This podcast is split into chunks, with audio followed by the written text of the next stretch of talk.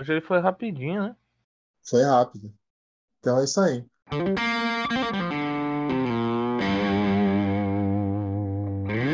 Nós vamos outra vez pro fundo do buraco. Você não tem vergonha e eu já não tenho saco. Então, fala galera. Aqui quem fala é o André Walker. E a treta é o cartunista das cavernas. Mas o Brasil tá na Idade da Pedra. Fala galera, aqui é o Felipe Nakanakari e a treta é que eu acabei de descobrir que o cartunista das cavernas mora na minha cidade. Então, é o cartunista das, Ca- das cavernas falando aqui, e a gente descobriu que o mundo é pequeno, né? Então, o Feli- o Felipe é meio vizinho, né? A gente que está enfrentando a pandemia, a gente não se encontra muito, né? Principalmente agora, né? Mas, enfim, a gente descobre por meio das mídias e tal que a gente é vizinho e tem muita afinidade, inclusive, é muito interessante. Então, estamos aí para bater o papo e espero que seja interessante aí. Sensacional. Então, galera, agora a gente vai dar o recado que eu classifico como o mais importante de todos desse programa.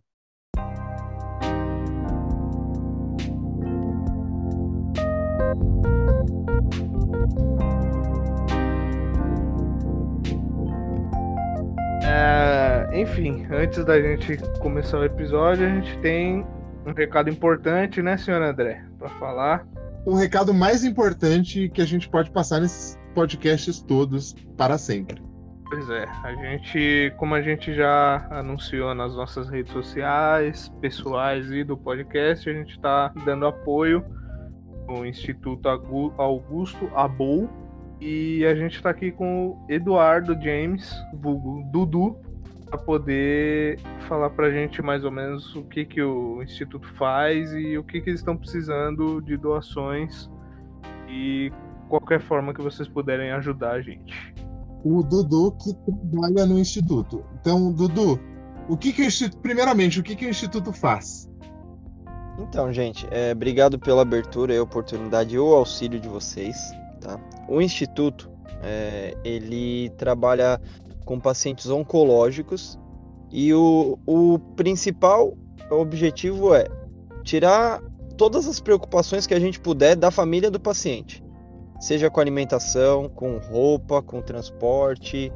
Então, todo o trabalho é feito para o bem-estar dos pacientes que são de baixa renda e, e passando por esse tratamento oncológico.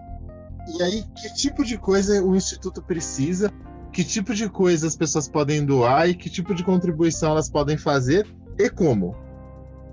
Ó, a gente precisa basicamente de coisas básicas para a existência do ser humano: uma roupa, é, alimento e de vez em quando até um pouco de dinheiro, né? A gente não costuma pedir dinheiro, mas às vezes a gente precisa de dinheiro para bancar um transporte ou algo do gênero.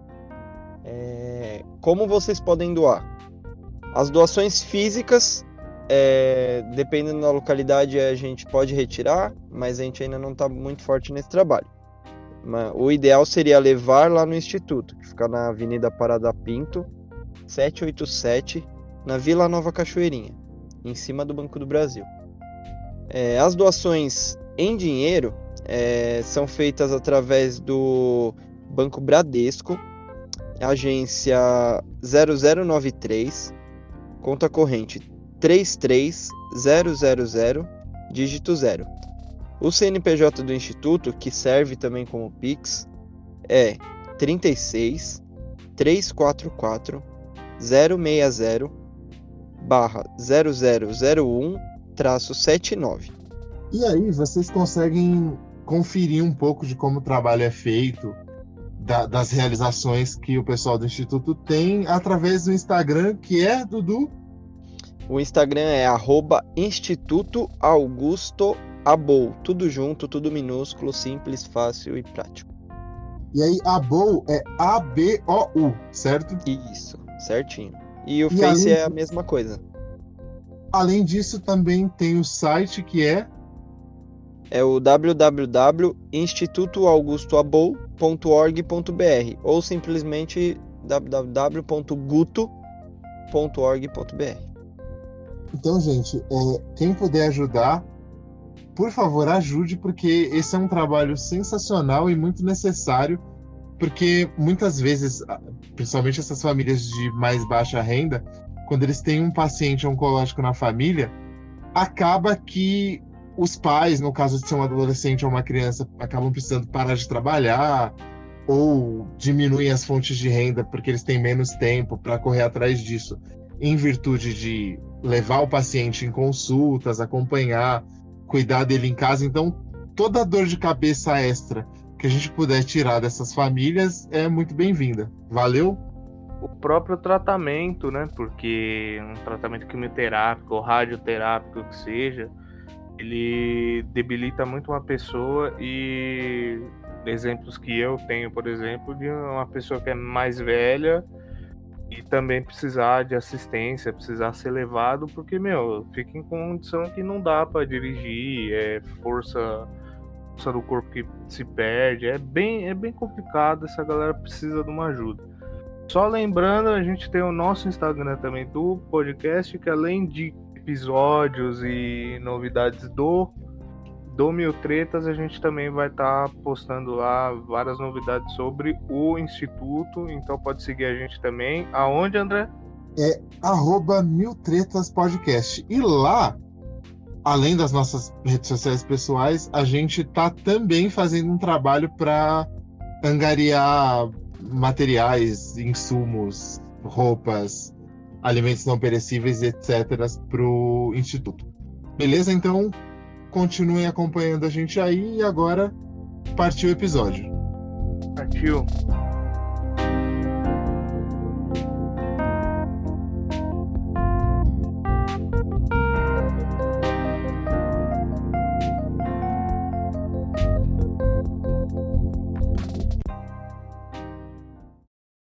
Estamos aqui hoje com uma pessoa de quem a gente acompanha o trabalho há bastante tempo e que é um dos virais aí da, da, da internet, com um trabalho importantíssimo. Vocês já devem ter escutado a entrevista que a gente fez com o Leandro, que é, é outro que faz um trabalho sensacional. Então, o, o Gilmar, o cartunista das cavernas, ele está aí nessa nesse grupo dos, dos essa trupe aí, né? Vocês já devem ter visto em algum lugar alguma tirinha dele e provavelmente concordado com ela. Até porque se vocês não tivessem concordado com as tirinhas do, do Gilmar, provavelmente vocês não seriam nossos ouvintes, mas é isso aí. Então, é, Gilmar, primeira coisa, como que você está se sentindo com esse hype todo? Porque assim, eu não sei se você, como autor dos trabalhos, se você tem a mesma sensação que a gente, mas assim, pelo menos dentro da nossa bolha, mais do, do, do campo mais, mais progressista e tal, a gente te vê toda hora, em todo lugar. Como que está sendo isso? Você tá, você tem a noção desse impacto? Como que é isso aí para você? Então, André, vamos lá. É, é, é que nem você está falando, uma coisa interessante de constatação é de bolha mesmo, né? É, que de repente a gente se encontra em bolhas falando para a gente mesmo, né? Esquerda, né? E, tem esse tipo de, de, de, de questão para a gente tentar entender, né? É, eu lembro que no, no, no, início, por exemplo, eu comecei a fazer as charges mais pegadas dentro da coisa da, da do combate, né, ou de, de, mais contundência ao governo que está aí no poder, ou desgoverno, né, a gente pode qualificar dessa maneira também é, eu tinha um público muito amplo, né, digamos assim, dentro dos cartoons, das tiras que eu fazia, né, é, por conta de, de, de, grande parte da vida fazendo para jornais e tal. Aí é, é, não conhecia essa coisa da, da, da, da questão crítica, né, do, do, do é, digamos assim, do, do, momento rápido de, de resposta para uma publicação, né. Então aí é, foi, foi minando, né? Foi, foi tipo, fazendo uma peneira com, a, com, o geralzão e a gente foi é, criando um, um, um, público na rede social mais afinado, ou seja, essa coisa que você está falando. De repente a gente se vê dentro de uma bolha falando para a gente mesmo, concordando, apesar de que tem muita gente crítica que não, não concorda, né? Que é, os radicais ou os ignorantes, né? Que eu chamo também de ignorantes, porque a grande parcela de quem defende o governo atual aí lamentavelmente, você percebe, olhando para o perfis e tudo mais, que é de, de, de, ignorantes mesmo, que não tem acesso à informação, que não tem senso crítico, né? É, e aí entra nessa coisa da, da bolha. E a grande questão é como furar a bolha, né? Você sabe que eu tive uma tira que foi publicada pela Damares, no, no perfil da, da, Damares, né? Então eu faço parte aqui do Media Ninja, do, do, do, grupo Design Ativistas, e aí os caras comemoraram, né? A gente comemorou, furou a bolha, furou a bolha, né? Porque a Damares, no, no, acho que o Dia das Mulheres e tal, alguma coisa do tipo assim, ela publicou uma tirinha que eu tinha feito. E aí eu falei, pô, imagina ela saber quem é que fez a tira, né? Enfim. Mas é isso. Imagina e... ela tá descobrindo, né? Sensacional. tá descobrindo. pois é, André. Aí você tinha completado aí perguntando sobre a coisa do impacto, né, da informação, né? Isso. Acho que foi mais ou menos isso que você falou. Então, é... agora é muito dinâmico, né? Por conta da, da, da, rede social, né? A coisa dinâmica, a gente briga com meme, né? Por exemplo, quem faz a charge, faz a, é, um trabalho autoral crítico, né? De, de formação de opinião ou, ou, ou contundente nesse sentido, você se depara com uma briga que é contra o tempo, contra o meme né? E contra o próprio governo que já deixa tudo pronto para você. Você não tem que fazer trabalho criativo, é só retratar ali, né? Uma charge crítica que está fazendo a é função, só, né? Digamos assim. Só pegar é o que vai um vir, Ctrl né? C, Ctrl V, né? Como é que é, André? Você falou? É, é quase que um Ctrl C, Ctrl V, e ali você Exatamente. dá a sua roupagem para a coisa, né?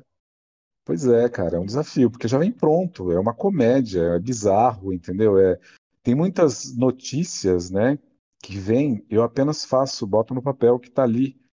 Aí as pessoas, quando vão ler né, o desenho, falam: pô, eu achei que era uma manchete, uma matéria, um título do sensacionalista. E, na verdade, não, é do presidente, é do governo que falou isso, não foi o site sensacionalista que fez isso. Né? É.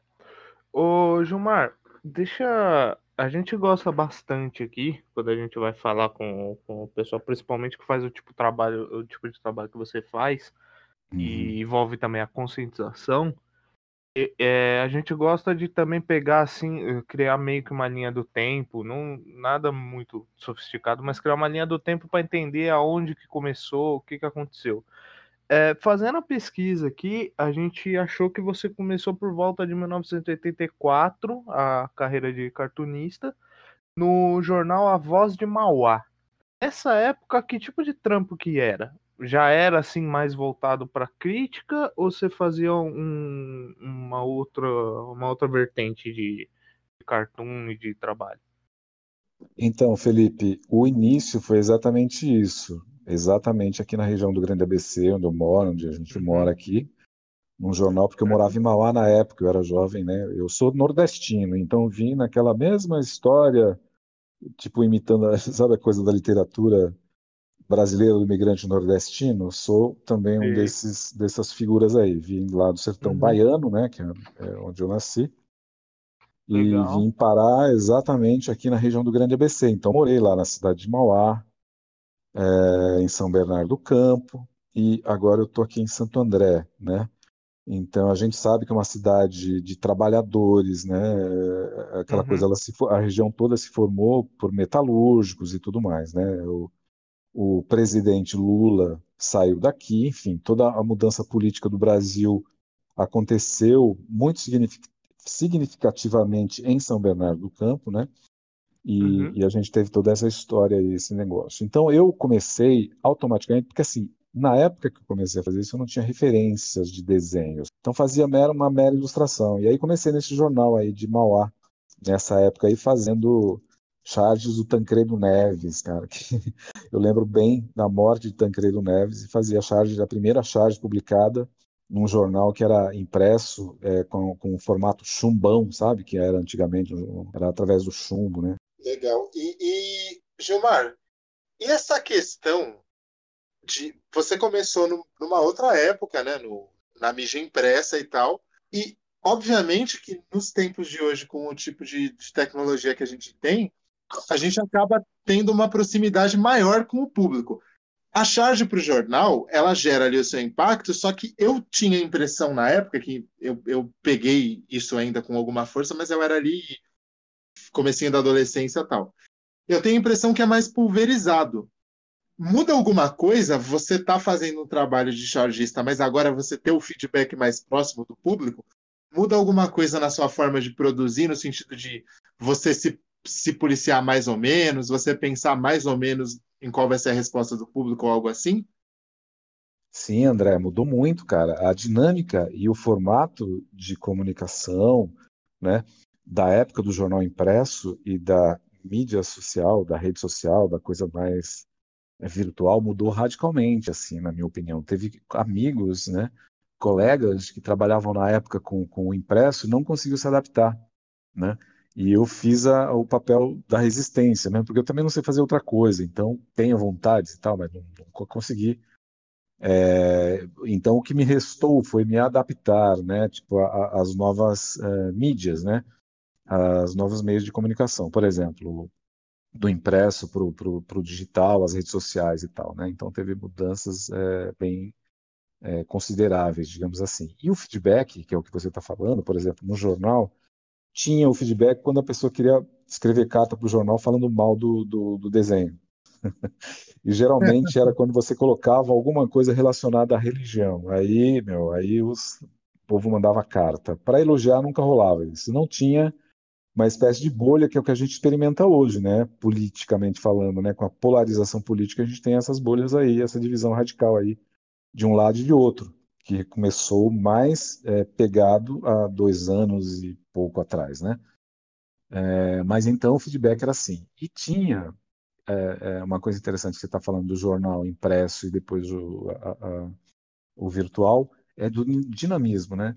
Se antes, né, a gente sentia que era muito rápido a coisa de fazer o trabalho, é, do, hoje, por exemplo, à tarde, fechar o jornal até meia-noite, impresso no meio da madrugada, na banca de jornal às sete da manhã, e no, no final do dia já tinha morrido aquilo, a, notícia, a informação, o trabalho da charge já tinha passado e você já estava na tarde do dia seguinte já trabalhando na próxima edição. Então, tinha esse dinamismo que, que eu lembro era muito rápido, né? Muito angustiante, assim, né?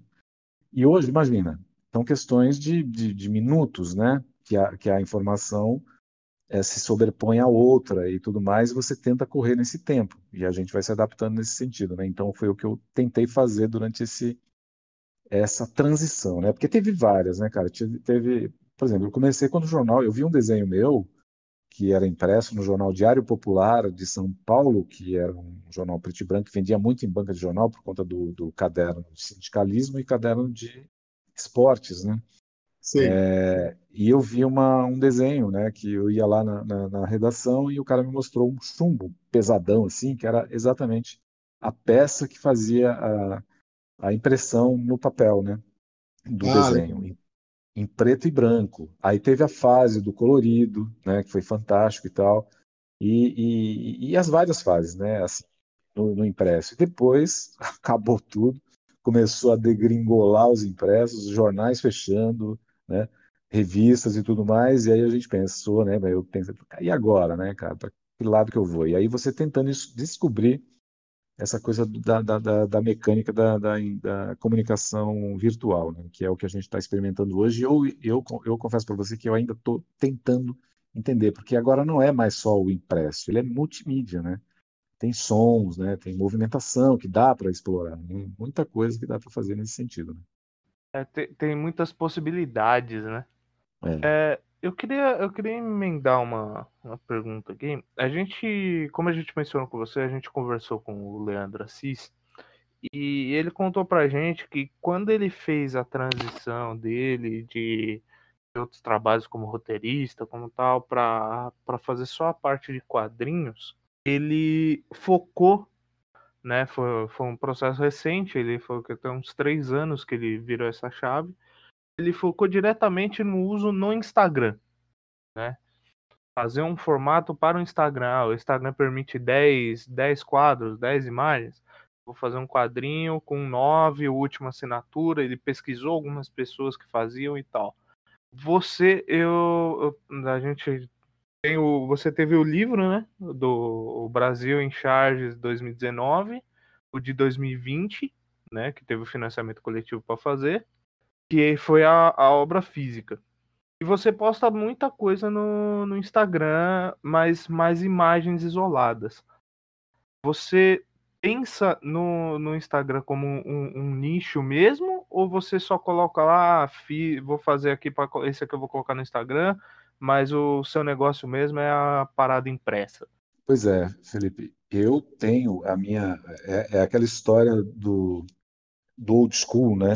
É, uhum. Da formação antiga, por exemplo, a grande maioria dos amigos que eu vejo hoje, eles fazem na tablet o desenho direto e vai, né?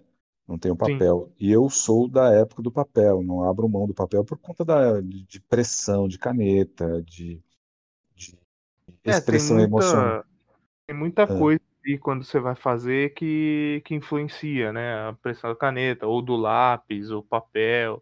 Até é. o barulhinho do, do papel, na, do lápis no papel é algo que é agradável, né? Tem.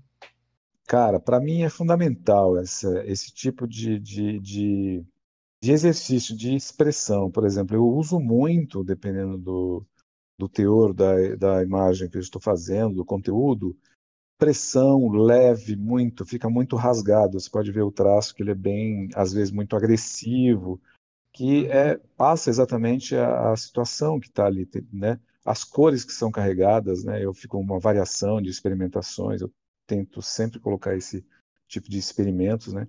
E acho fundamental o papel, né? e o lápis, né? E a caneta, e que ela aguente, inclusive, o tranco ali de, de pressão mais leve, mais rasgado, sabe aquela coisa toda. Eu acho fundamental na hora de fazer a expressão do desenho, entendeu? Que é aquilo que está querendo passar, aquela, aquela ideia, né? Então, acho fundamental. Então, sou dessa época, né? Digamos assim, desse processo e eu carrego sempre, eu não consigo fazer no digital, quer dizer, eu nem experimento, mas é uma coisa que me parece que dinamiza muito uma produção de trabalho. Por exemplo, eu fiz um livro em quadrinhos que demorou um ano é, recentemente e foi todo no papel e tem amigos que faz aí que eu acho que duraria pelo menos seis meses de economia, né? Até apagar o lápis, escanear, blá blá blá, aquela coisa toda. Então, mas eu não dispenso esse, exercício, entendeu? Que eu acho fundamental para a expressão emocional ali do desenho, principalmente o que eu, que eu faço hoje, né? É, e aí, cara, dentro da, da história do impresso, eu tenho uma, uma, uma, coisa que acompanha comigo, que é sempre fechar ciclo, saca? Assim, então, fiz uma tirinha durante quatro anos para Folha de São Paulo, Folha Tim, né? Aí eu pego, fecho um ciclo quando saio, né, quando acaba aquele suplemento, aquele, aquela coluna, aí faço um livro. Sempre fiz isso durante a minha, minha vida, minha carreira profissional, né? Aí levo para uma editora. Antes a gente tinha as editoras que entrava na grade e tal, e, é, fazia impressão, né? É, ia para as livrarias, às, às, vezes o governo comprava uma, uma, tiragem, enfim. Sempre fiz isso, independente do material que eu estou fazendo, até material independente, né? Teve coisas que eu fiz que eu, antes de, de chegar no trabalho mais pesado, né? Que no caso era uh, ilustrações editoriais mais pautadas, né?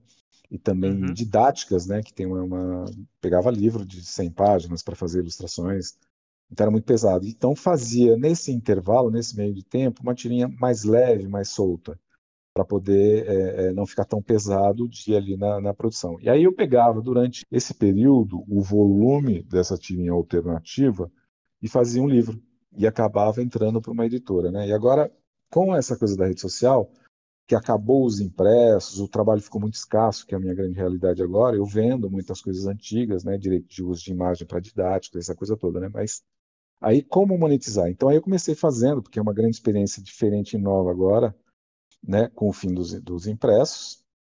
Como monetizar, né? Como monetizar isso? Eu sei que o patrimônio da imagem vai te dando, né, é, é, essa cancha, assim, né, de, de, de, venda de imagem. Então, vou produzindo, como se fosse fotografia, como se fosse música e tal, né? É o seu patrimônio como autor, como artista, né? Que você acaba escoando ou vendendo em algum momento, né? Então é isso que eu tenho feito. E aí, dentro disso que você está falando, dos livros, eu fui fazendo e botando na, na, na, rede social, botando, botando ali, aleatoriamente, jogadamente, né? No exercício de é, é, continuidade do, do, do, trabalho, que eu sempre fiz na vida. E aí, os amigos, vem toda essa nova formato de publicação, né? Que, é, que são os financiamentos coletivos, né? E eu ficava com muito receio, cara, de fazer essa experimentação, né? É, vou fazer o financiamento coletivo, não vai ter ninguém lá que vai apoiar, que é vai ficar, ficar feio o negócio? Enfim, mas Fica foi uma surpresa. Assim, né? É, Aí teve um amigo que falou, não, pode fazer, que rola, que não sei o quê, as pessoas estão acostumadas com essa nova mecânica e tal, né? E aí, de fato, rolou, né? Eu entrei no financiamento coletivo no primeiro, fiquei muito surpreso, né? Porque é, passou, inclusive, tive que fazer uma nova edição, uma segunda edição, um novo financiamento para fazer a segunda edição do livro Uhum. Brasil 2019 em charges, né? Que foi uma surpresa, assim, né? O negócio. Porque, assim, entra numa outra categoria também que eu percebi. É, mesmo eu publicando o desenho, já está ali na, na, na, na, página do Instagram, o fato de, de, estar impresso cria outra coisa, né? Tipo, o, o, livro impresso na mão cria outra coisa. E a minha proposta nesse sentido é documentar, né? Principalmente esse momento que a gente está vivendo aí, muito esquisito que a gente vai entender depois. É como na época da ditadura militar, é como na época do Pasquim, que a gente entendeu depois a importância disso na história brasileira e política, né? Então, o que eu Uhum. tento fazer dentro desse, desse esquema é achar esse sentido, ou seja, registrar historicamente o momento político que a gente está vivendo muito conturbado, muito surreal, através da, da, da, linguagem gráfica crítica contundente, que é o que eu sei fazer, né? Pelo menos assim.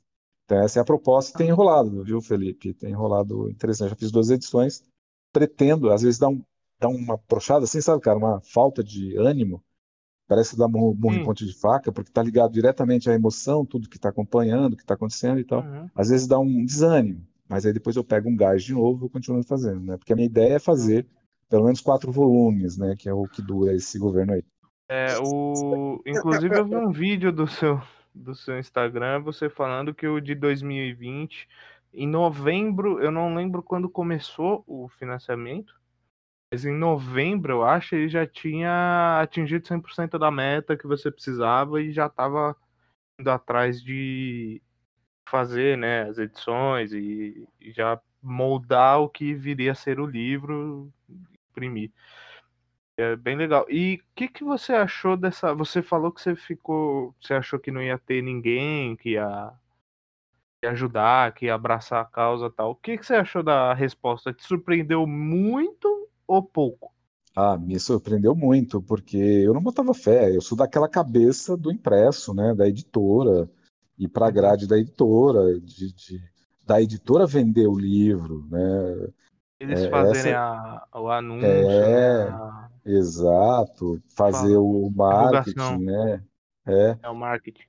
Então eu não acreditava que podia rolar. Eu vi amigos fazendo, mas amigos muito populares, que nem o Carlos Ruas aí, que vocês falaram com ele aí, né? Que tem uma pegada Uhum. muito legal. E tem um- ele é um, um cara que sabe fazer muito marketing e, e- e sabe se vender bastante, cria um produto muito interessante. Eu sou da velha guarda ali, não sei fazer esse tipo de marketing, né? Eu sou o cara da prancheta, né? Mas aí você te- aprende a fazer esse tipo de coisa também. Então, para mim, foi uma surpresa boa e interessante, né?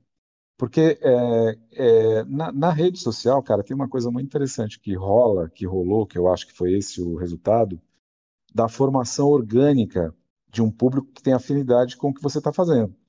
Ou seja, Uhum. a resposta foi em cima disso, né, pelo que eu percebi. Porque se for é, pessoas, se eu contratasse seguidores, não ia rolar um apoio. Então, como veio espontaneamente seguidores e apoio, e comentários e dizer que eu estou fazendo a voz daquela pessoa, é, é o que caracteriza, é, que caracteriza esse, esse tipo de apoio. né? A pessoa quer o livro, quer o apoio, quer ter, porque está participando daquela, daquela ideia. Ela é afinada Ela com aquele conecta, né? Exatamente. Então, essa foi a resposta né, que, eu, que eu entendi. Né? E, e, Gilmar, eu estava pensando aqui, o, isso é até um, um, um raciocínio que eu estava desenvolvendo com o Felipe dia desses, que a gente falou com, como eu estava te dizendo ali antes da gente começar a gravar, esse é o mês dos, dos ilustradores e cartunistas e tal. E aí, vocês, vocês têm personalidades completamente diferentes, óbvio. E assim, o Carlos, ele é o cara mais descontraidão, assim, é, engraçado, solta umas piadas tal, e você vê isso nitidamente no, na, na obra dele, né? Você, você enxerga a, quase que a totalidade da personalidade dele ali. É, o Cristiano Soares, ele é um cara super combativo, só que ele tem toda aquela energia de um cara que, que tá estabelecido, mas ele ainda tá ali num, digamos que nas fases até iniciais da carreira, e isso é muito claro na obra dele. é, o, o, o que o Leandro faz também, a gente consegue enxergar ali umas, umas similaridade entre o, o jeito que a gente percebeu que ele tem como pessoa e aquilo. Você, pelo tempo que a gente conversou até agora, você me parece um cara tranquilão, assim, é, é, sereno, tal, pé no chão, só que você tem um traço super agressivo. De onde que você tira a agressividade do traço? De, de onde que vem essa, essa coisa? Porque eu sempre penso que é, a, a, gente consegue, eventualmente, em alguns, em alguns aspectos, a gente consegue separar a obra do autor, mas sempre tem bastante do autor ali, né? De onde que, que, sai essa, essa agressividade no traço? Porque a gente olha, é uma coisa que impacta, assim. Eu, eu pelo menos, é, tenho até uma sensação física diferente quando eu vejo seus desenhos e quando eu vejo outros desenhos. De onde que sai isso? Pois é, André. Isso daí sai exatamente do que do, do sentimento, né? O que você está sentindo no momento, né? É, por exemplo, no, no caso, fica agressivo, né? Porque é uma resposta, mas assim, tem muito do, do, do lance da, da sensação, do sentimento emocional, do efeito emocional que determinado assunto, determinada notícia causa. Eu, por exemplo, tenho esse, essa pegada canceriano, muito afetado com tudo, tanto que é por isso que eu, que eu uso o apelido cartunista das cavernas, porque o contato social para mim é pesado, né? Aquela coisa da rua, aquela dureza da rua, do cara jogado na, na sarjeta, não sei o quê, daquela dificuldade, aquilo me afeta muito. Eu, eu estou confinado hoje, isso não me afeta muito porque já estou é, de longa data confinado, digamos assim, né? Das cavernas, que eu chamo mas tenho saudade e sinto muita falta de andar nas ruas no final de semana, para ver a cidade, ver as pessoas. E toda vez que eu saía, quando dava para sair livremente, São Paulo, Praça da Sé, Augusta, tudo esse, esses lugares, eu ia e voltava muito destruído, mesmo com aquela satisfação de ver a cidade e tudo mais, né? Mas voltava muito destruído, assim, no sentido de, de somatizar aquele peso social que está nas ruas. Então eu sentia muito isso tudo, sempre senti, né? Essa, essa pegada toda, né? Então é uma coisa que eu gostaria de não sentir, cara, para ser sincero, porque é, é, tem um sofrimento hum, complicado nisso, fica carregado, sabe? Às vezes dá muito sono, sabe assim? Eu sinto muito isso. É, é, então, cara, como eu acompanho essa coisa da notícia e a gente, vocês estão muito por dentro do que vem acontecendo com o Brasil desde o final de 2018 até hoje, coisas é, surreais e inimagináveis, que não dá para a gente qualificar. Tamanho é o absurdo e a todo momento, né, que a gente fala, não, agora acabou, agora deu, agora deu. Então vocês já sabem exatamente do que eu estou falando. Então isso para uma pessoa que somatiza toda a, a, a, a questão da dureza, né, do peso de uma notícia, de uma, de uma, de uma coisa assim, ela automaticamente é transferida para o papel dessa maneira, agressiva. Eu tento até, cara, sabe, fazer uma coisa leve, mas eu não consigo, não, não rola. Sabe, uma coisa mais otimista? Às vezes as pessoas cobram, ó, oh, uma coisa mais otimista. Eu tento, sério mesmo, fazer uma coisa otimista, mas eu não enxergo, eu não vejo otimismo Eu só vejo tragédia e é assim. Tem que mostrar, cara, né? Tipo, tem que mostrar real, o que está rolando. Vamos colocar um dentro de uma tragédia, dentro de um, de um desastre todo social que está acontecendo na saúde, né, na, na questão econômica, enfim, colocar um lacinho bonitinho lá e vender para quem? Para a gente mesmo que está sentindo sofrimento? Quer dizer, eu não sei, né? É, então é isso, não tem como, é, é, natural essa coisa que vai rolando. Por isso até que a gente está falando do negócio do papel e da caneta, que ela tem que se, segurar isso, porque é pesado, é uma fase pesada. Eu já tive fases mais leves, de fazer tirinhas de humor para caderno de entretenimento, de jornal, sabe? Era mais tranquilo, né? Tem um livro com isso, coisas coloridinhas, bonitinhas ali com personagem mais leve, tratando de temas de internet. Foram fases. Agora essa fase está muito pesada, né? Muito dura, sabe, cara? A gente chegou nos 400 mil mortos, né? Ontem.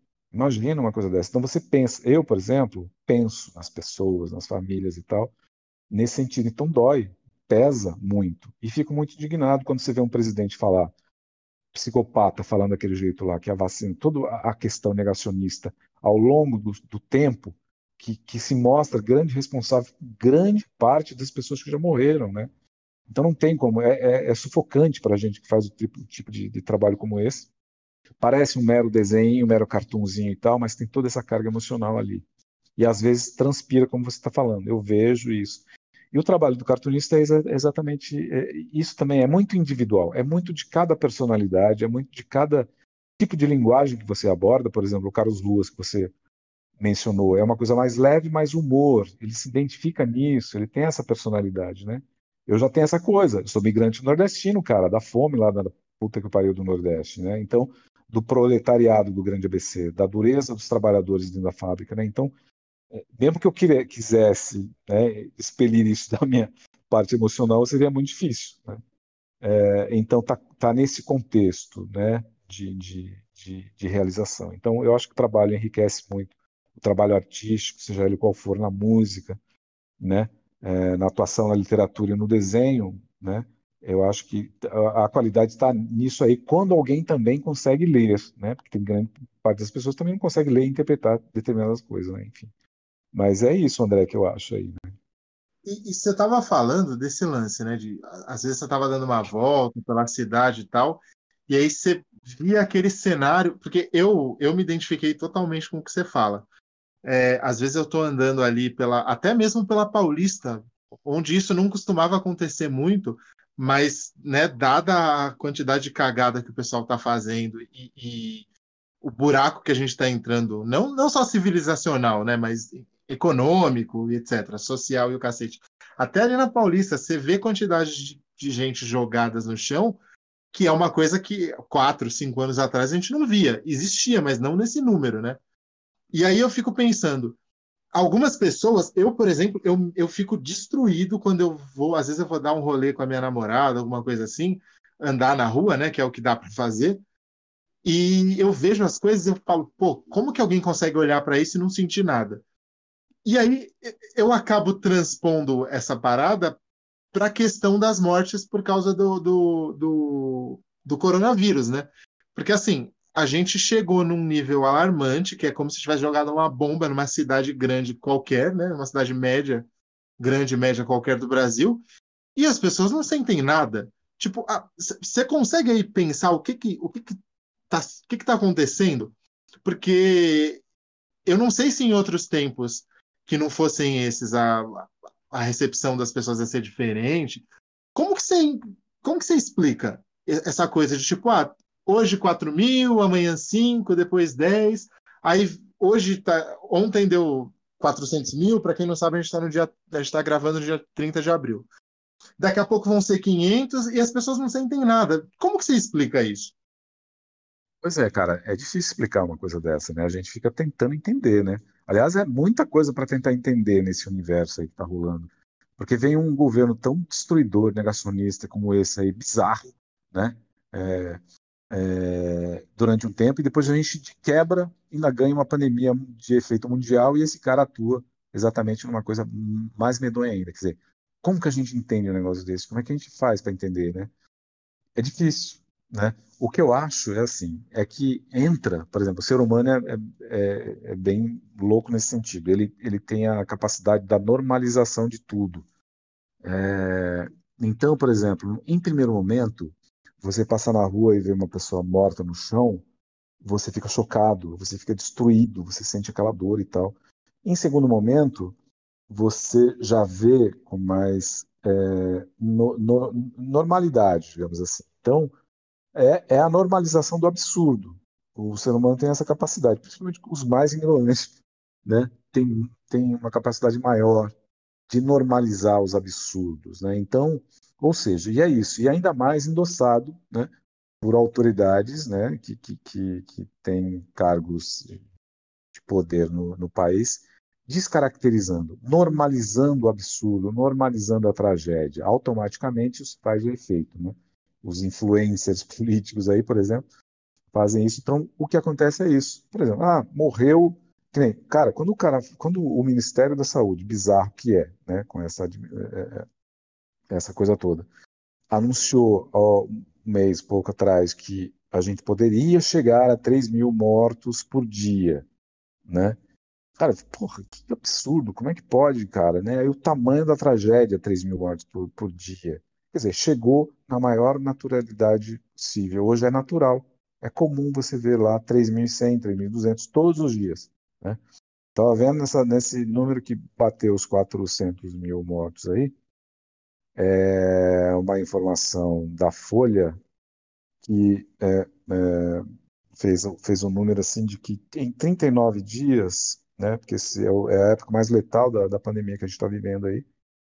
É, foram é, em 39 dias foram 100 mil mortos, né? Para chegar nesses 400. 39 dias, cara. 100 mil mortos, né? Então é muito bizarro um negócio desse. E aí, o que acontece? As pessoas estão com essa pressão econômica aos governos, que nem o governo do, do estado, que não, não, nunca afirma um lockdown efetivo, que fica naquela, ah, por exemplo, tá chegando o Dia das Mães, vamos abrir aí a parada, vamos dar um, vamos abrir o shopping, vamos o quê, tal. Sabe, assim, fica essa onda, né? De, de, de caos, tragédia, depois dá um respiro, depois vem, aí vai normalizando tudo. Quer dizer, não é tão absurdo ver um número de 3 mil mortos por dia, né? De a gente saber que daqui a pouco as pessoas vão morrer novamente, né? Porque é tudo meio óbvio, né, cara? Tem uma hora que chega aqui e você fala, pô, é óbvio que daqui a pouco vai voltar. O shopping abriu, deu um respiro aí de uma estabilização de 80% das UTIs no estado de São Paulo, por exemplo, aí o que o governo faz? Já vai abrir lá, não sei o quê, porque está chegando aí o dia do que, que, que o comércio, que o não sei o quê tem que vender, né, para as mães. E aí abre a escola também, quer dizer, é muito óbvio que daqui a um mês, sei lá, ou 20 ou 30 dias, vai estourar de novo essa coisa uh, medonha das ocupações da UTI lotada e sem vaga, e gente morrendo na fila, quer dizer, enfim essa, essa coisa toda. Então, André, é a normalização, cara. Esse é o grande perigo de tudo, é normalizar o absurdo, né? É, e é foda que, assim, se a gente for pegar a maior guerra que a gente já teve no país, que foi a Guerra do Paraguai, é, não chega nem perto. O número de morte é, é muito, muito distante. É, é bizarro. É como se, se a gente tivesse tido umas três, quatro já guerras do Paraguai aí em, seguidas. E assim, é, é, eu, outra coisa que eu estava pensando aqui é, a gente começou, o, o Gilmar, esse projeto nesse ano, em janeiro, porque assim, eu estava vendo que, pô, eu estou dando aula online, que é, um, é uma coisa super estressante por vários motivos, tal. É, e aí a gente inicialmente a gente achou que essa coisa ia durar dois, três meses, aí foi se estendendo quatro, cinco, seis, um ano a gente vê que o presidente não está muito afim de quer muito afim é, é, é quase um elogio, não está afim de resolver a situação. Parece que a coisa não tem não tem fim. E aí, é, o, o, Felipe deve até concordar comigo. Esse projeto que a gente está fazendo, concordo. Nem sei ele ajuda. Concordo. Ele ajuda a gente a desanuviar um pouco, né? A, embora a gente fale aqui de, de alguns temas pesados, tipo a gente tem um a gente tem um formato aí que é um um, mini documentário em áudio, a gente já falou de encarceramento em massa, de pessoas em situação de rua tal. Mesmo a gente eventualmente falando de temas pesados, isso ajuda a gente a descarregar um pouco daquela energia. O seu desenho, ele faz isso com você? Ele gera o mesmo efeito? Ou você faz e no dia seguinte você já está carregado de novo? Pois é, André. Isso faz, faz exatamente a função, cara. Só que é limitado, como você falou, ele dura pouco. Mas toda vez que chego à conclusão de um desenho, que coloca, eu consigo colocar no papel que lá dá um respiro, porque assim fica aquela angústia, cara, quando eu vejo o, aquele negócio, porque assim, você entra num ritmo, né, de, de consumo da informação medonha, e aí fazer a. Né, de, né, é, como é que fala? É, degustar ou, ou, diluir né, isso, é, ou seja, entrar no assunto e depois transformar isso num, numa, numa arte, num desenho, você é, diminui. Como você está falando aí, você é, é, extraiu ali, quer dizer, você fez um, um tipo de, de, terapia, né? Quando você é, retratou, colocou no ar, comentou, teve o apoio, né? Você é, fez essa função. E acontece exatamente assim, dessa maneira. Só que, como você falou, dura pouco. Daqui a pouco tem outra angústia rolando de novo, né? E nem precisa ser no dia seguinte, no mesmo dia. Basta passar duas horas, uma hora já tem um novo, uma nova coisa, uma nova informação medonha que deixa a gente angustiado novamente. Né? É exatamente como você falou. E, e ô, Gilmar, deixa eu te perguntar uma coisa. Você começou, depois que você começou a fazer essas, essas tirinhas, esses, essas charges, enfim, criticando essa, esse negócio aí que eu não sei direito como classificar. Não dá nem pra dar nome, né, pra isso aí. É, não, tem muitas nuances e muitas coisas para você conseguir classificar com um nome só. E se for falar todos, vai levar muito tempo. É, é uma atrocidade, essa, essa loucura. Inclusive, que... se eu for falar todos os nomes, não vai dar, não, não vai só levar muito tempo, como a gente vai ser processado também. Por isso que eu nem começo. Ah, é. Também tem isso. É, eu imagino, como você falou, você teve alguns feedbacks na própria, no próprio financiamento coletivo de pessoas que se conectam com essa causa e te apoiam e veem valor no, no trabalho. O quanto que você recebeu de contrário, né? Porque tem, tem uma galera, eu comento com o André direto, eu conheço pessoas que defendem assim uma uma velocidade que eu fico olhando assim de começar a falar alto se você falar alguma coisa que ele discorda. Aí eu fico olhando assim, eu falo, cara, a galera defende mesmo, né? É o efeito Matrix mesmo, tá preso ali naquele sistema e vai defender aquele sistema até o final. Pois é, cara. É, você tem muito feedback de, de desaprovação, vamos chamar assim, feedback de desaprovação. Teve pois é. muito, é. muita coisa. É, pois é, eu, eu, eu, eu já chamei isso de, de seita, né? É, você vê o, o, tipo de defesa, mesmo com tudo, ainda tem é, as defesas é, é apaixonadas, né? Dentro desse universo, então eu chamo de seita bolsonarista, né? Em algum momento chamei muito sobre é, com essa Bom, definição. Eu acho então, seita boa definição.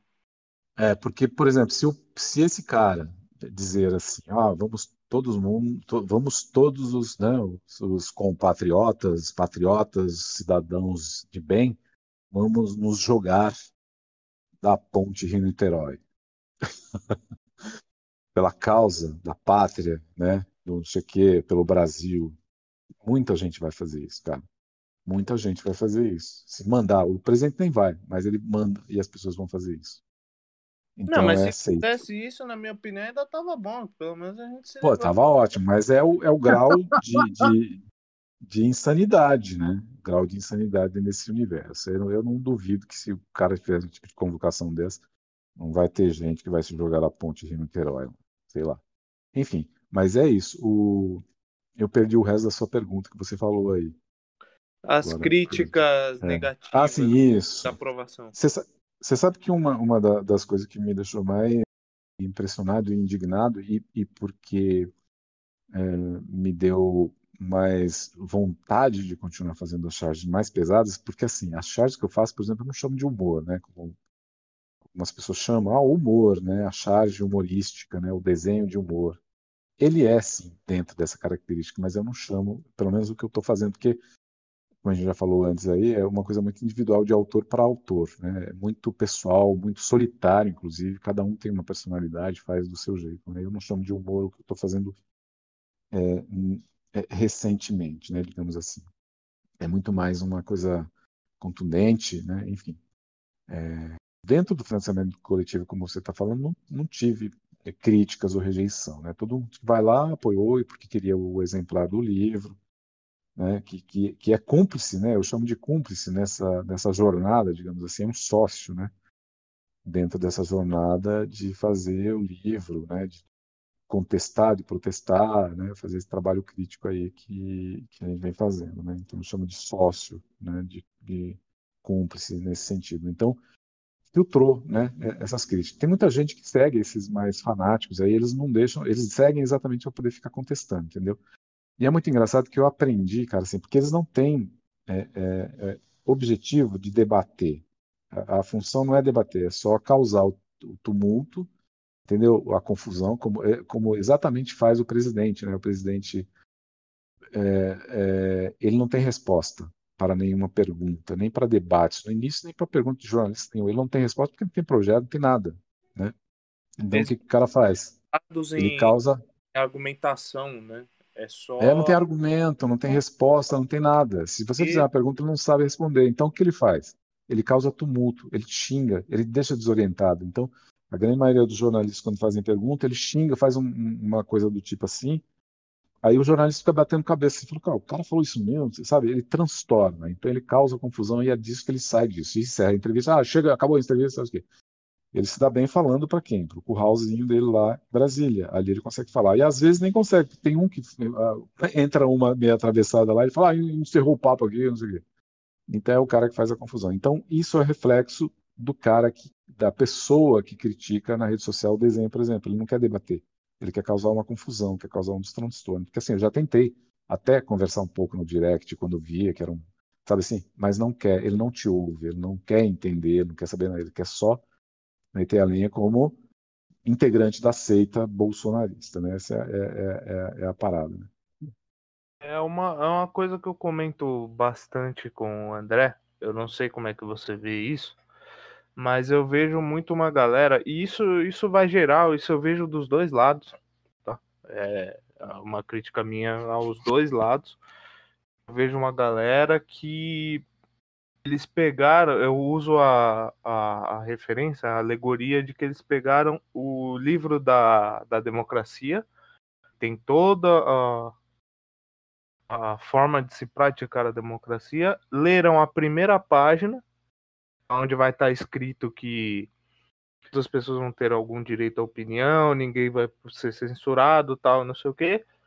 E aí eles colocam aquela primeira página como a democracia plena, só que tem outras 50.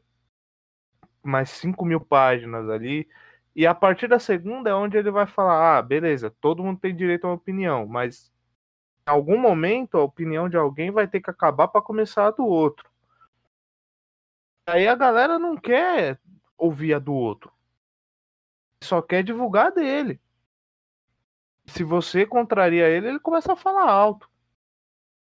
Acho bizarro isso, essa, essa lavagem cerebral que foi feita, que fizeram essa, essa galera aí. Eu não sei se, se essa analogia que eu, que eu fiz faz sentido pra você.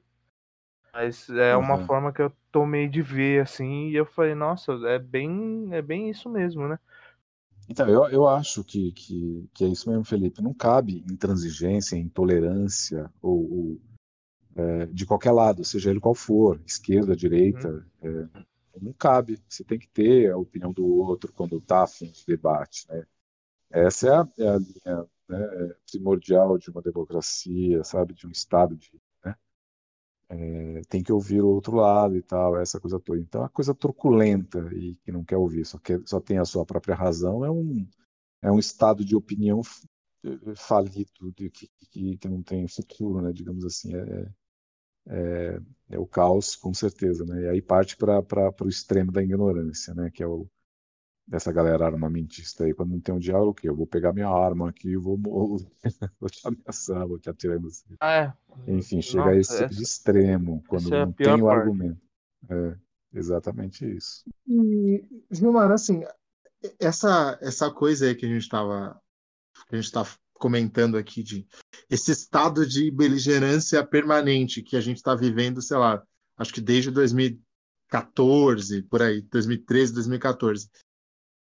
Por um momento, eu achei que a gente pudesse voltar a um, não vou dizer normal, porque o normal do Brasil nunca foi bom, mas que a gente pudesse voltar a um, a um estado de civilidade mínima.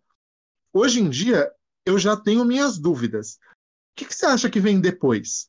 Porque, assim, o, o, o- eu sempre digo que o bolsonarismo ele não depende do Bolsonaro. O bolsonarismo ele é uma coisa que existia antes, talvez não com É. essa força de agora, É. e que é uma entidade à parte.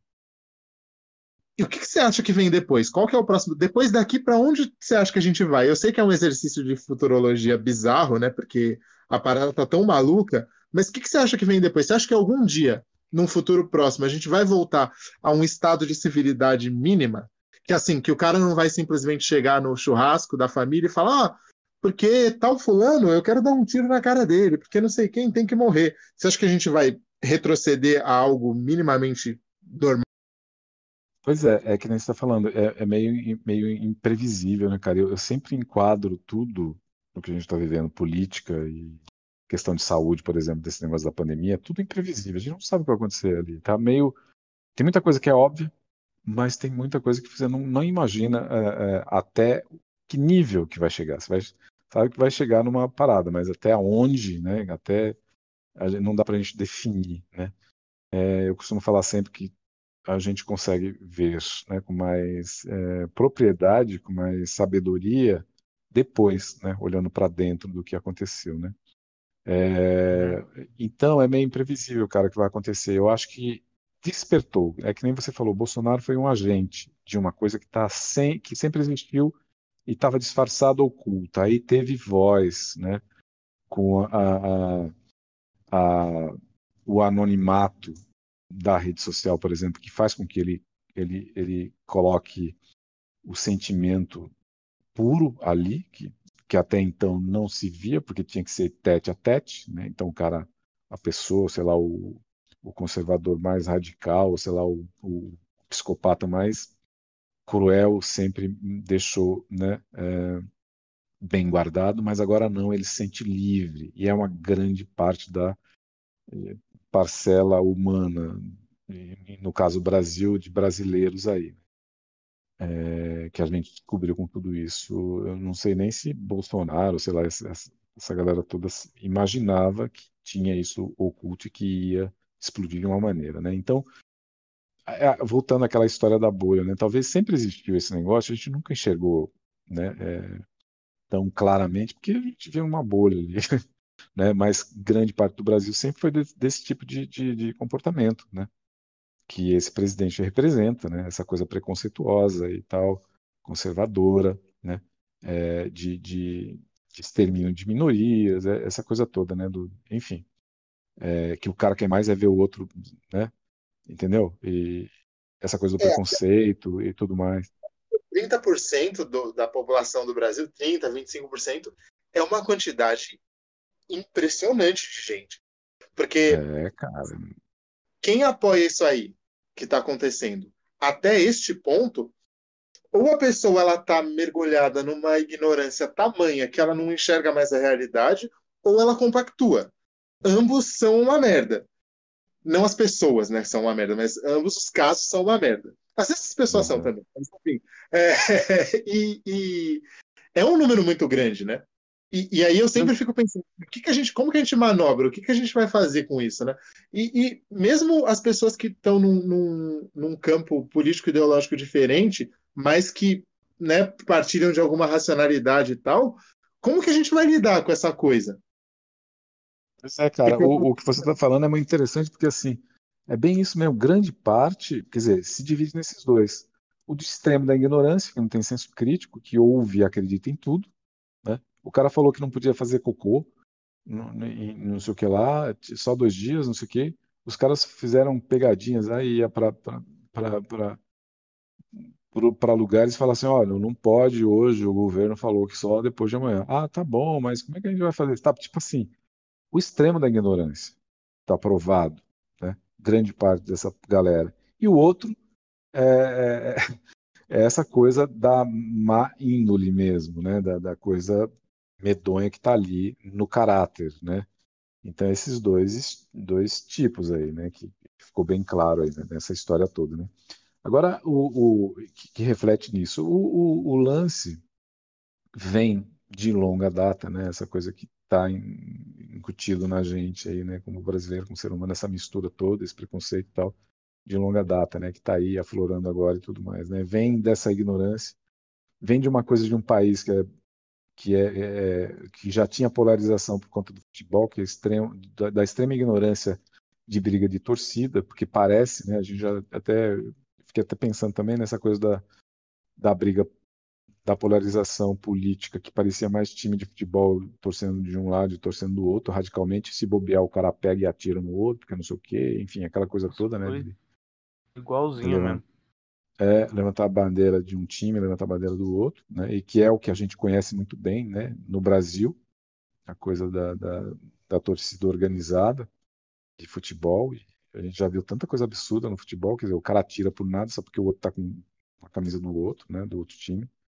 Isso reflete, né? Na, na questão política que é a polarização que a gente está vivendo hoje. Agora tem uma coisa, cara, que eu, que eu penso que seria talvez uma coisa de esperança, né?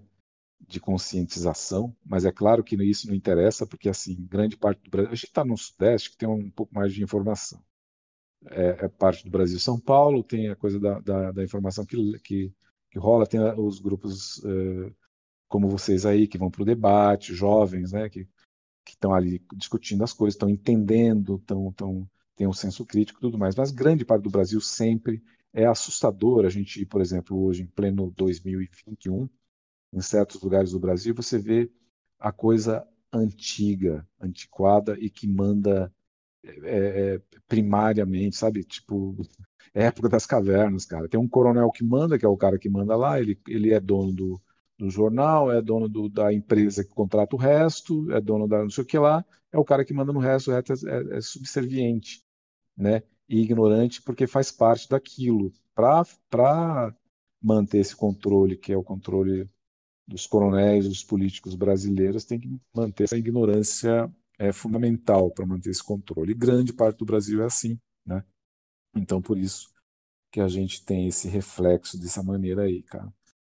Eu estava lembrando aqui que, que, que quando você estava falando que né, você, você mora em, em tá morando no ABC, quer dizer, você mora no ABC há anos e tal. E como que foi essa sua vinda da Bahia para cá? Quando foi? Qual que foi o contexto? E como que foi? É. como foram os seus primeiros anos aqui, né? Sua adaptação, tudo mais. Pois é, foi estranho, né? Porque assim, eu cheguei com, eu vim do sertão baiano, morar, nasci perto da Chapada Diamantina, um sertão baiano mesmo. O local eu não conheço ainda, assim, eu sempre quis vou, quero voltar um dia para essa região onde eu nasci. Mas eu vim muito novo. É, com nove anos, eu tinha oito ou nove anos, porque meu tio, que morava aqui mal na, na região, tinha essa coisa da fábrica, do trabalho, que o cara tinha carteira assinada, tinha um salário mensal e tal. E no sertão, né, cara, é aquela dificuldade, né, para grana, para sobrevivência, aquela carência toda. Então, Aí meu tio foi para lá e trouxe meu pai para São Paulo para trabalhar numa fábrica, né? E aí automaticamente a gente veio junto, né? Depois, né, de, de quando ele estava já empregado, estabilizado, e tal. Aí a galera veio junto, eu mais é, cinco irmãos, né? Agora somos sete, a galera. É a mesma característica da história, né, do migrante nordestino, a mesma coisa. Uhum. Veio todos pequenos para cá e tal, e e aí começou essa história aqui no, no, em Mauá, né, na região do Grande ABC. Eu senti um impacto muito forte, né, porque a região é completamente diferente. Frio, essa coisa do morro foi uma coisa que me chamou muita atenção, sabe? Essa coisa do, dos morros que a gente tem na região aqui, porque lá era tudo plano, assim, né, que você olhava aquelas. É, aquele horizonte, aquela coisa toda. Eu lembro muito desse negócio da época. Né, aqui é muito irregular, né? Cara, quando eu abri a janela, assim, a, a, porta no dia seguinte, porque cheguei de madrugada, né? Eu lembro da, a coisa do carro que não chegava nunca, né? Pau de arara, três dias, três noites, no sertão até o Tietê, do Tietê de carro para Mauá. De noite não conseguia ver nada, mas quando eu abri a janela, assim, a porta, no dia seguinte que eu olhei a coisa do morro, parecia que as pessoas estavam próximas, assim, o morro estava na sua cara, meu, muito louco, essa sensação muito estranha. Foi essa a, a coisa toda. Mas aí vem a adaptação depois e tal, né? Com, com o passar do tempo, aquela coisa toda, né? E uma pergunta que eu sempre faço para a galera que vem de fora, principalmente para quando vem de fora, assim, né, do, do, do eixo Rio-São Paulo aqui, principalmente quando vem de outra região, né, norte, nordeste, é, ali, ó, região mais central, você, você demorou muito para gostar daqui? Porque você tá há tanto tempo, a gente imagina que você gosta. Mas demorou muito para falar, putz, aqui é o lugar que eu, que eu vou me, me, me assentar. Essa pergunta é, é, muito engraçada e é treta, mano, porque eu não gosto, cara. Eu não gosto, meu. Putz, é... Eu não sei porquê, sabe? Tem uma coisa muito curiosa na minha trajetória, na minha vida, assim, que eu, eu fico debatendo, fico tentando entender. Porque, assim, parece que eu não tenho local, por exemplo. Eu não me sinto, eu estou na região do Grande DC desde sempre, mas eu não me sinto daqui, cara. Tem uma coisa muito esquisita, eu me sinto estranho nesse lugar, né? Eu não gosto do frio daqui, viu, Felipe? Isso me destrói aqui, cara. É, é- Ah, esse, fica esse clima, é compreensível. é, esse clima que a gente está sentindo hoje me deixa deprê, sabe? Tem coisa quando chega. Eu sou muito o sol, a luz do sol. Essa, essa, é, essa é. região que tem a garoinha, que tem essa coisa toda, é meio, meio complicado, sabe assim, cara? Tinha Mas um, eu. tinha um amigo meu que a namorada dele ela veio do Ceará. É, E ela morava aqui também, né? aham, E o que acontecia? O meu aniversário, eu, eu vi você falando lá mais, mais cedo, falando dos desenhos, aquela coisa do canceriano e tal. Eu É. também sou de câncer, nasci em julho. Putz, sério? Então, assim, É 4 de, 4 de julho. Caraca, eu nasci dia primeiro, cara. Olha aí, ó. Aí, cara. É. Aí. Então a gente se via. Maioria das vezes eu, eu via muito ele, mas ela eu não convivia tanto. Eu via muito ela no meu aniversário. Putz, era um Uhum. sofrimento pra mim, né, velho? Porque é o meio do inverno paulista, é é onde Nossa. arregaça, né? Julho e agosto é onde ele arregaça. É, é, Eu é. vi a menina com três blusas. E eu, tipo É. assim, de uma calça, Bermuda, uma blusa mais ou menos, às vezes bermuda, dependendo, e tudo bem.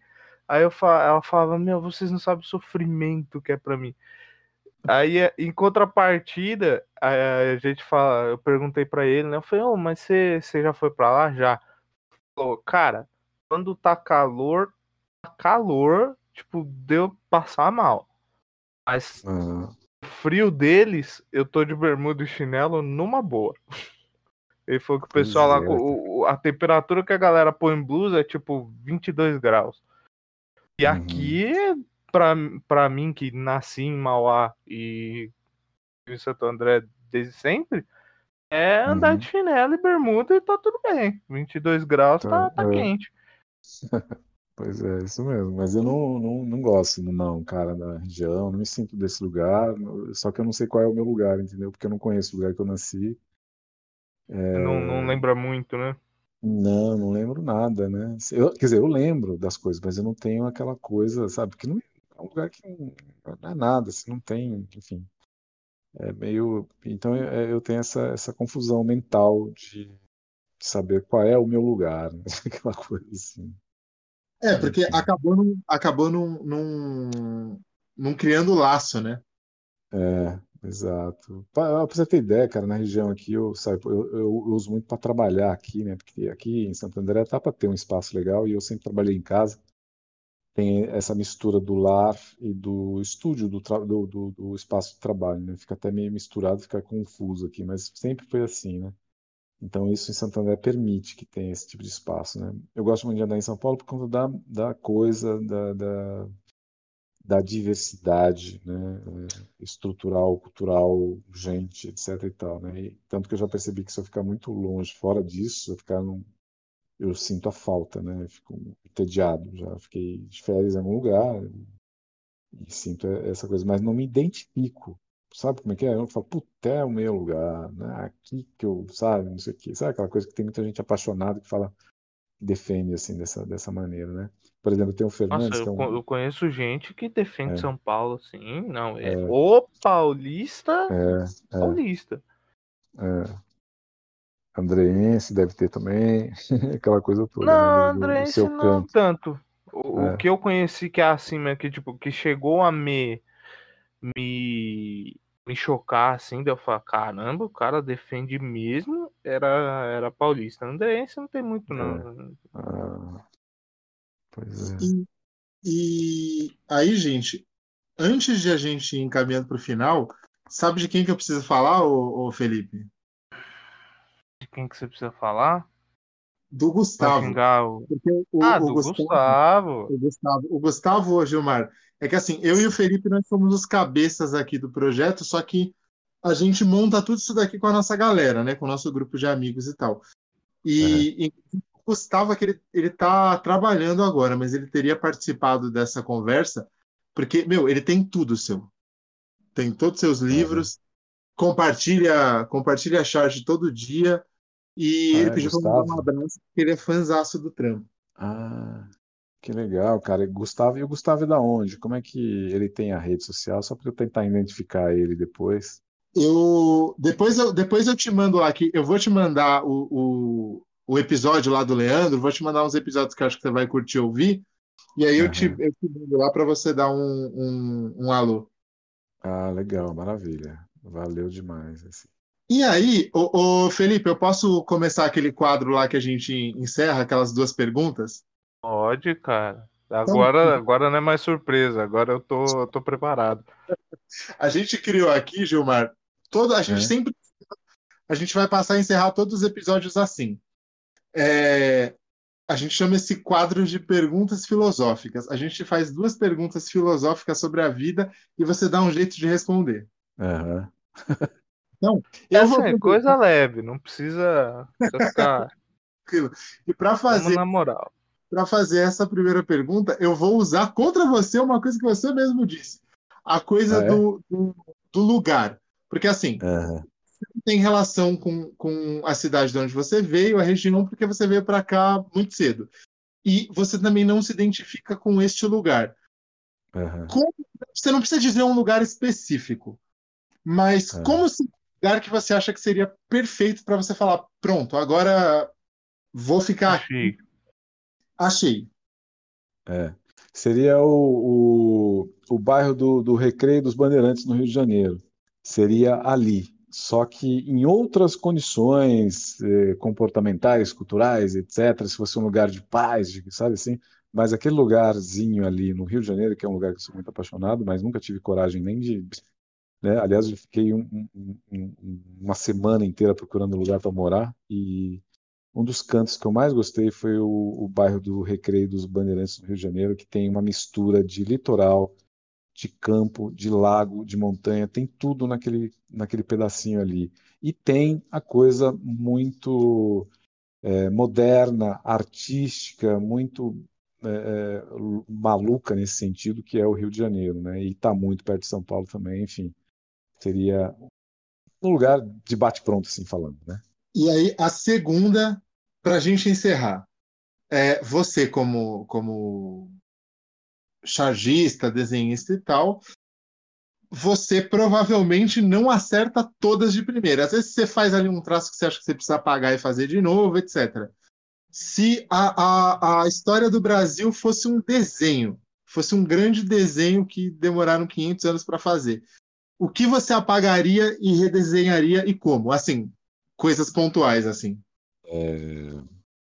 Bom, cara, que, que pergunta interessante, muito interessante. Daria um universo de reflexão e pensamento sobre tudo isso. E eu vou falar uma coisa que você pontuou bem aí, que a gente poderia abordar com mais é, afinco, mas rolou já, que é a coisa do nem sempre acerta. Principalmente quando você está sozinho ou trabalha solitariamente. É uma confusão. E essa coisa da imagem, do desenho, tem várias interpretações, tem várias visões. Eu faço uma coisa que estou pensando no- no- numa parada, tem gente que vai olhar e vai enxergar completamente diferente, tem outro que enxerga de outro jeito, cara. É muito louco esse- essa coisa da visão e da interpretação, principalmente quando você faz coisas sutis, coisas críticas, coisas nesse sentido. Agora, com relação ao Brasil inteiro, meu amigo, que caldo que, né, que daria para fazer nessa parada toda, sei lá. Podia ser uma ilha do paraíso, não sei, cara. Eu, eu- eu- sabe toda, porque assim, o Brasil, né? Você que é um cara de historiador, você sabe que o Brasil como é que ele foi formado depois da, da chegada do- do- dos, dos europeus Sim, e tudo mais, né? Que era, eu não, não tenho certeza disso, né? Porque não, mas você pode reafirmar depois, então, é, se isso é, é- é verídico, é fato mesmo e tem sentido na nossa formação, né? Que é essa coisa do- dos europeus marginalizados que não tinham para onde ir, então vamos mandar para lá, não sei o quê. É, não sei se isso é fábula ou é fato. E aí por isso é que a gente tem esse país todo zoado, né? É, moralmente falando, É, o tem país da, da corrupção, né, cara, que é, que é- que é cultural, que é impregnado, tem um livro do total. que fala muito sobre isso, do, do Eduardo Bueno. Tem? Ah, Tem um sim. livro, é, é muito bom, inclusive. Aham. Então, é, seria isso, né, cara? Dar apagada. Vamos começar de novo essa porra. Apaga, borracha no desenho. Vamos, vamos, vamos fazer um. Apagar e usar o papel e o lápis direito, tradicional. vamos fazer É, direito. vamos fazer direito agora, já que a gente viu que deu errado, então vamos, vamos voltar o, né? uma fase atrás desse jogo maluco aí. Beleza. Então é isso aí. Gemar, queria te agradecer imensamente pelo tempo, a- mais uma conversa ótima. E Felipe, conseguimos mais um, mais um cartunista, mais uma conversa totalmente diferente. A gente está ficando bom nisso. A gente tá ficando ótimo em adquirir gente. Interessante. E, cara, o papo foi demais. Não tem, não tem outra palavra pra descrever. Muito bom. Muito bom saber que você é habitante aqui de perto. A gente pode, assim que possível, obviamente, marcar uma cerveja aí, alguma coisa. Bacana demais, Felipe. Então eu agradeço aí também, E- Felipe, André. Ah, tá. O, sumiu um pouco a voz aqui, mas pode falar, Felipe. Tô te ouvindo aqui. Não, é, eu achei que tinha, que tinha bugado aí, mas só agradecer é, a presença, a conversa. A gente vai, vai fazer as edições do, do episódio, né? Fazer os cortes, as vírgulas sonoras.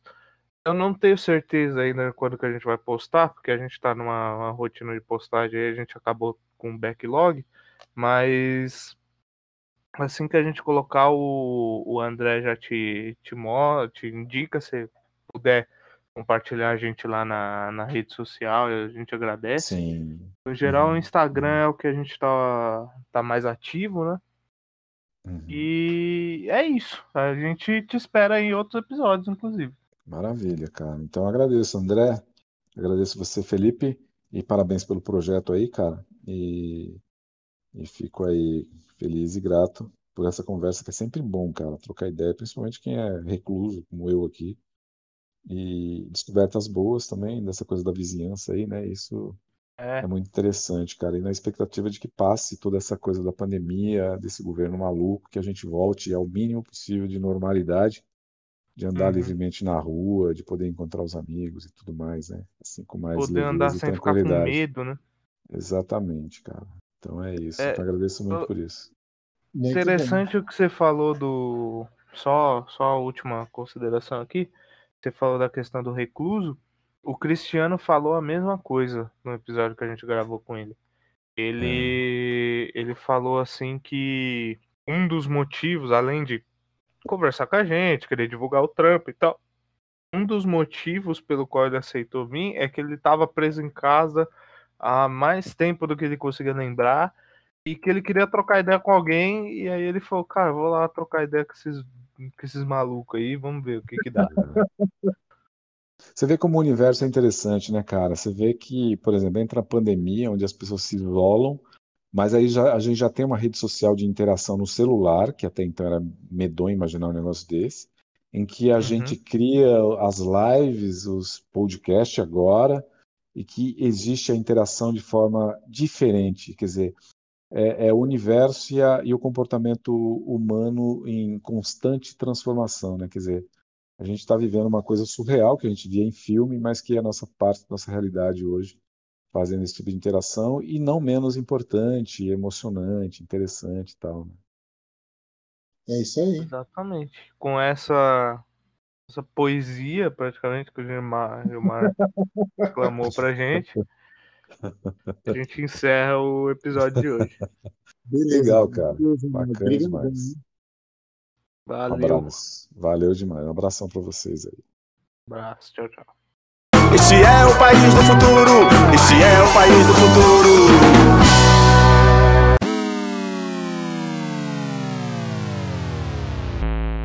Esse é o país do futuro. Esse é o país do futuro.